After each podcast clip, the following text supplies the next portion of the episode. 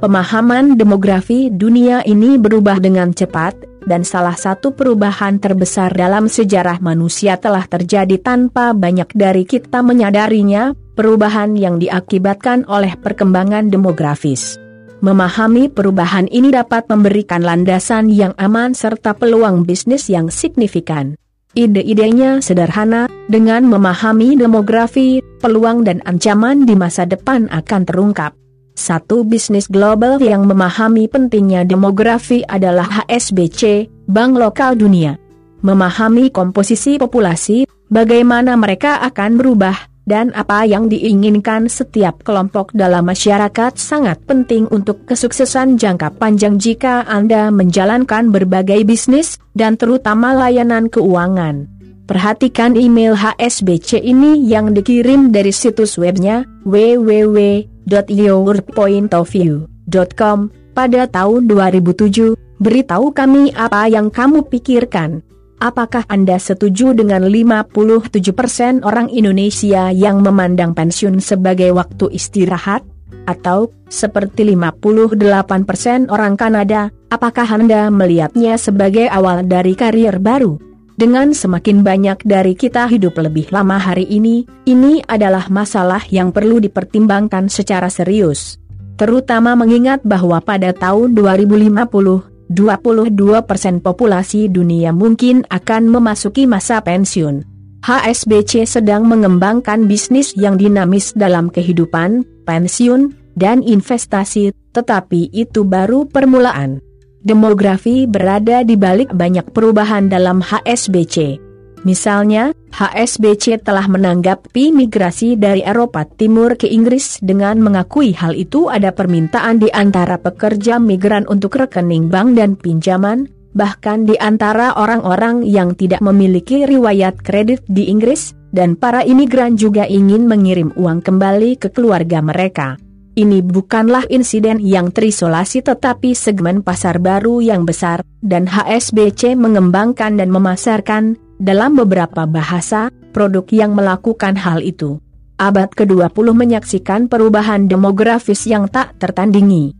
Populasi global hampir empat kali lipat, dari 1,6 miliar pada tahun 1900 menjadi 6,1 miliar pada tahun 2000, ada tingkat pertumbuhan populasi tertinggi, 2% pada 1969,